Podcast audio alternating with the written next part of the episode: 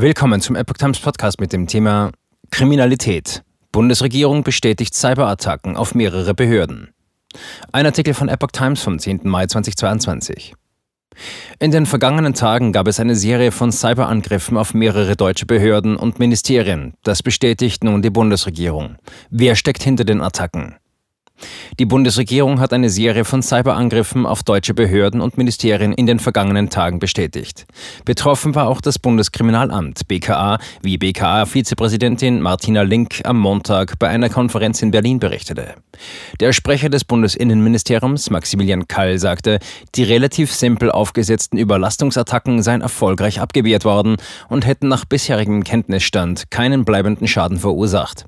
Es seien auch keine Daten abgeflossen. Bei sogenannten DDoS-Attacken, Distributed Denial of Service, versuchen Angreifer, Server mit einer Flut von Anfragen lahmzulegen. Die Bundesbehörden hätten seit Beginn des russischen Angriffskriegs gegen die Ukraine am 24. Februar insgesamt keine größeren Cyberattacken feststellen können, sagte der Sprecher des Innenministeriums.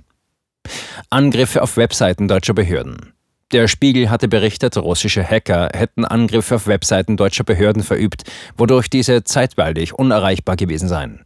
Nach Informationen des Nachrichtenmagazins richteten sich die Attacken unter anderem gegen das Verteidigungsministerium, den Bundestag, die Bundespolizei sowie mehrere Landespolizeibehörden.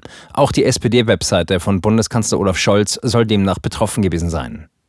Die russische Hackergruppe Killnet habe sich im Messenger-Dienst Telegram zwar dazu bekannt, sagte Link, wer hinter den Attacken stecke, sei aber noch nicht abschließend geklärt. Die Intensität der Angriffe, die sich vor allem gegen Websites der staatlichen Stellen gerichtet hätten, sei insgesamt überschaubar gewesen.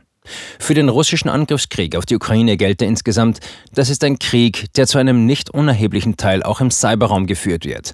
Dabei seien Hackergruppen, die sich mit der russischen Seite solidarisierten, ebenso zu beobachten wie solche, die die Ukraine unterstützen wollten, sagte Link.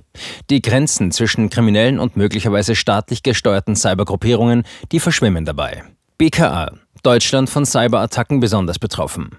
Deutschland ist von Cyberattacken überdurchschnittlich stark betroffen. Das liegt nach Einschätzung der Sicherheitsbehörden allerdings nicht daran, dass es Hackern hierzulande durch schwache IT-Sicherheitsvorkehrungen leichter gemacht wird als anderswo, sondern schlicht daran, dass Deutschland wohl als lukratives Angriffsziel gelte, sagte die Vizepräsidentin des Bundeskriminalamtes BKA Martina Link am Montag bei der Vorstellung des Bundeslagebilds Cybercrime 2021 in Berlin.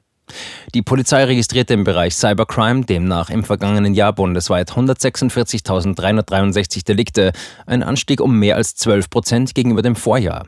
Vor allem im Bereich Ransomware und bei DDoS-Angriffen sei ein starker Zuwachs festgestellt worden. Als Ransomware werden Schadprogramme bezeichnet, die bei den Opfern den Zugriff auf Daten und Systeme einschränken oder verhindern, indem sie beispielsweise alle Festplatten verschlüsseln. Für die Entschlüsselung verlangen die Angreifer dann ein Lösegeld. Bei bei DDoS-Attacken versuchen Angreifer, Server mit einer Flut von Anfragen lahmzulegen. So waren im vergangenen Sommer nach einem DDoS-Angriff auf einen deutschen IT-Dienstleister für Banken teilweise Webseiten, Online-Banking und weitere Dienste vorübergehend nicht erreichbar oder nur eingeschränkt nutzbar.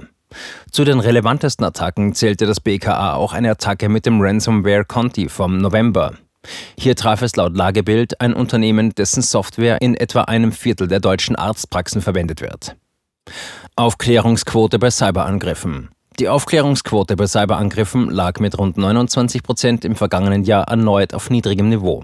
Ein Grund dafür sei die geringe Anzeigebereitschaft von betroffenen Unternehmen, sagte Link.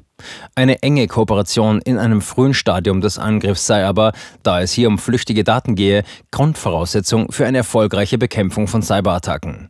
Ein Grund für das Zögern sei wohl die unbegründete Sorge, durch eine Zusammenarbeit mit der Polizei könne der Angriff öffentlich werden.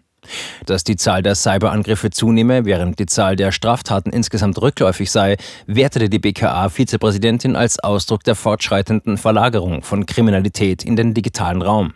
Die zunehmende Verzahnung internationaler Lieferketten sowie die durch die Corona-Pandemie beschleunigte Digitalisierung schaffe für Cyberkriminelle neue Tatgelegenheiten.